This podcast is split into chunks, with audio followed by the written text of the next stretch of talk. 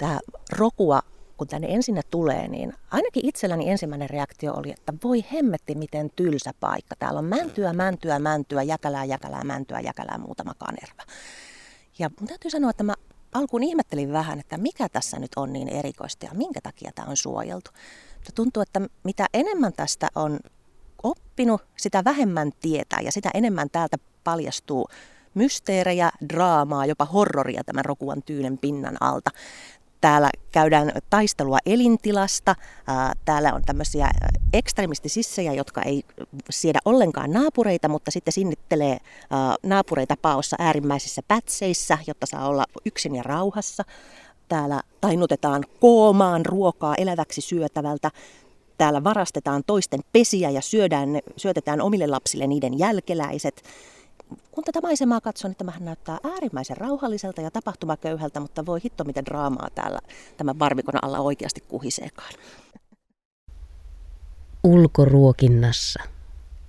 Tämä dyynisulkanen, mikä on yksi näitä rokuan suurimpia harvinaisuuksia, tämä näyttää siltä, niin kuin olisi muutama sulkanippu tökätty yhteen ja sitten yhdistetty perhosen ruumiiseen. Tämä on vähän tämmöinen niin kuin räjähtänyt koiperhonen. Toisaalta nämä, nämä siivet, niin nämä on niin kuin jostakin lapsuuden kiiltokuvasta, tämmöinen kiiltokuva enkelin siivet, mutta ne on vaan tämmöiset harmaat ja ihan resuset. Tämähän on hyvin pieni tämä perhonen, tätä voi olla aika vaikea löytää täältä, mutta kyllä nämä, tota, juuri, tämmöisistä elinympäristöistä nämä perhosasiantuntijat on sen täällä Rokualla onnistunut tunnistamaan. Sen toukathan elää vain ja ainoastaan kangasajuruoholla. Tämä voisi olla semmoinen ipana, joka suostuu elämään pelkästään nakilla ja ei millä tahansa nakilla, vaan sen nakin pitää olla just tietyllä tavalla lämmitettyä. Tarjollaan tietynlaiselta kukkalautaselta. Monet harvinaiset lajit on semmoisia, että ne pärjää vaan tämmöisissä äärimmäisen kuivissa ja karuissa vahdeympäristöissä, niin kuin tämä, missä me nyt ollaan.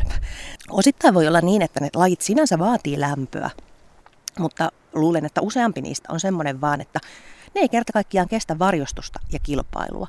Ne vaatii semmoisen paikan, missä, missä ei ole puustoa yllä, mutta sitten toisaalta, missä hyvin harva muu laji pärjää. Niillä on silloin kasvutilaa, sekä niiden juurille on kasvutilaa, että kukaan ei kilpaile niiden auringosta tämmöisiä äärimmäisiä selviytyjiä, että ne ei, ole, ne ei ole oikein sosiaalisia, ne ei jaksa muiden kanssa olla, mutta sitten kun ne pistetään jonnekin tämmöiseen tulikuumaan pätsiin, niin kyllä ne täällä sinnittelee ihan hyvin.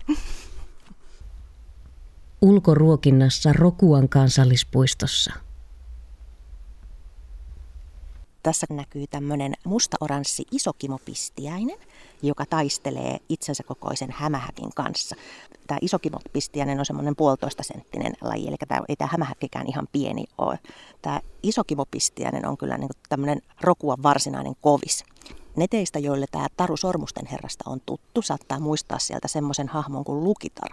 Lukitarhan oli tämmöinen valtava monimetrinen jättiläishämähäkki, joka yhdessä kohtaa nappasi Frodon ja myrkytti hänet ja kieputti seittiin.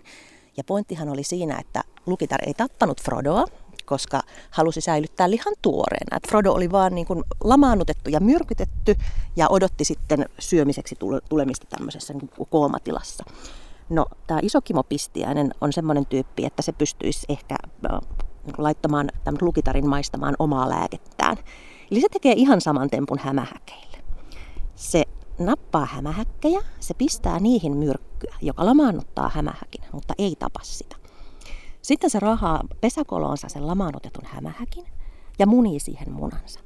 Ja tämän isokimopistiäisen toukat rupeaa pikkuhiljaa syömään sitä hämähäkkiä silloin, kun se on vielä elossa. Aloittaen vähemmän tärkeistä elimistä, että se pysyy mahdollisimman pitkään hengissä tietenkin. Ja tämä oma vaikuttamisen idea on nimenomaan se, että niin kuin ruoka pysyy tuoreena, kun se ei heti kuole. Mä en tiedä, että onko Tolkien ollut yhtään hyönteistieteestä kiinnostunut, mutta jos on, niin se olisi ihan hyvin voinut löytää Lukitarin inspiraation tästä isokimopistiäisestä. Sen verran hurjasta pahiksesta mun mielestä tässä on kyse. Mutta että tällaistakin täältä Rokuan tyynen pinnan alta löytyy. Tämähän on näennäisesti hyvin rauhallinen ja tapahtumaköyhä paikka, mutta harva aavistaa, millaista thrilleria ja taistelua täällä käydään tämän varvikon ja jäkälikön alla. Ulkoruokinnassa Rokuan kansallispuistossa. Minun mielestä tämä on Rokuan tärkein kasvi. Luonnossa tätä kangashajuruohoa löytää todella harvoista paikoista enää valitettavasti. Se vaatii just tämmöisen äärimmäisen paahteisen, puuttoman ympäristön, niin kuin tämä Rokuan paloaukea, missä juuri nyt ollaan. Se ei kestä juuri lainkaan mäntyjen varjostusta, vaikka se saattaisi selvitä hengissä harvan männikön alla, niin se lopettaa kukkimisen kuitenkin siinä vaiheessa, kun puustoa tulee liikaa. Ja tota, jo se itsessään on harvinainen, mutta se on elinehto niin monelle muulle lajille. Sitä käyttää toukkavaiheessa ruokana muun muassa tuo dyynisulkanen ja nunnakirjokoisa. Ne on molemmat semmoisia pieniä perhosia, jotka on erittäin harvinaisia ja uhanalaisia.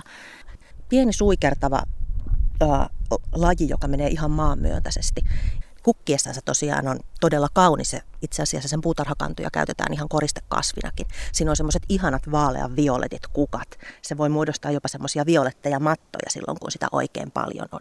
Ja ne matot on ihan täynnä kaikenlaisia kimalaisia ja muita ötököitä. Että se ilmeisesti on aika tärkeä mesikasvikin täällä. Mutta tämä on erityisen kiinnostava niille ihmisille, jotka on innostuneita ruoanlaitosta. Tämähän on tuon äh, mausteyrtillä käytetyn tiimiamin villisukulainen. Kyse ei ole samasta lajista, mutta, mutta lähisukulainen kuitenkin. Ja tämä itse asiassa näyttää varsin paljon timjamilta. Mulla itselläni kasvaa kukkapenkissä sekaisin sitruunatiimiamia ja tämän kangasairuuhon tämmöistä taimitarhasta ostettua puutarhakantaa. Luonnosta tätä ei kannata tätä kangasairuuhaa kerätä, koska tämä tosiaan on uhanalaisille lajeille niin tärkeä. Mutta jos jotakuta kiinnostaa tämmöinen hankkia puutarhansa, niin ainakin itse olen hyvin varustetusta taimimyymälöistä löytänyt sitä. Ja tässä on se hyvä puoli, että tämä on, kun tämä on hyvin vaatimaton laji, niin jos on joku tämmöinen hiekkainen aurinkoinen piha, niin tämä voi läntätä sinne pihan kaikkein kuivimpaan, paahteisimpaan paikkaan, missä mikään muu ei pärjää. Tämä jaksaa kyllä siellä sinnitellä. Ulkoruokinnassa. Nämä monet rokuan lajit on semmoisia, että ne on pieniä, niitä on vaikea löytää, mutta sitten niihin liittyy kaikenlaista draamaa ja jännitystä ja niiden elämät on hyvinkin jännittäviä, kun niistä kuulee enemmän. Tuossa vieressä on toi Saarisen järvi, jonka pohjoisranta on tämmöinen varsinainen pätsi. Oikein tämmöinen paahteinen ää, järveen laskeva rinne, jossa on paljon avohietikkoa ja kuumana kesäpäivänä se on varmasti todella melkoinen sauna. Ja just tuosta Saarisen pätsistä on ää, löytäneet pistiäistutkijat tämmöisen kuin lajin kuin kääpiokorukultiaisen. Nimi kuulostaa hirmu söpöltä. Ja itse asiassa lajikin näyttää tosi söpöltä. Se on tämmöinen metallivihreä, pieni, parimillinen pistiäinen, joka pelästyessään pystyy kuulemma menemään ihan semmoiseksi palloksi, kiertyy kerälle niin kuin vyötiäinen. Mutta elintavoiltaan tämä ei ole mikään kultiainen oikeasti. Tämä on itse asiassa hyönteismaailman vastine käelle, eli pesäloinen. Tämä etsii toisten pistiäisten pesiä ja munii niihin omat munansa. Ja ihan niin kuin käelläkin, niin nämä kääpiokorukultiaisen munat kehittyy paljon nopeammin kuin tämän niin sanotun isäntälajin munat. Ja no, käenpoikasethan työntää sitten isäntälajin munat ja pienemmät poikaset pois pesästä. Mutta tämä kääpiokorukultiainen, niin se itse asiassa käyttää nämä isäntälajin toukat ravinnokseen. Eli se on ehkä vielä asteen käkeä ilkeämpi kaveri, vaikka näyttää noin söpöltä ja vaikka nimi on niin sulonen. Toihan on niin kuin lentävä koru, toihan on tosi upean näköinen. Tässä on niin kuin erilaisia, vielä erilaisia vihreän ja kullan ja tämmöisiä hohtavan mustan sävyjä tässä. Tämmöinen vain pari milliä pitkä pikkuöttiä. Mutta kuulemma sen näkeminen ei maalikollekaan ole mahdotonta, että tämän itse asiassa aurinkoisena päivänä saattaa hyvinkin nähdä pahden rinteellä. Se näkyy semmoisena metallivihreänä nopeana välähdyksenä, kun aurinko osuu siihen ja heijastuu siitä. Mikäli näette semmoisen pienen vihreän välähdyksen, kyse ei ole migreenikaurasta eikä muustakaan näköhäiriöstä, vaan saatatte nähdä uhanalaisen lajin.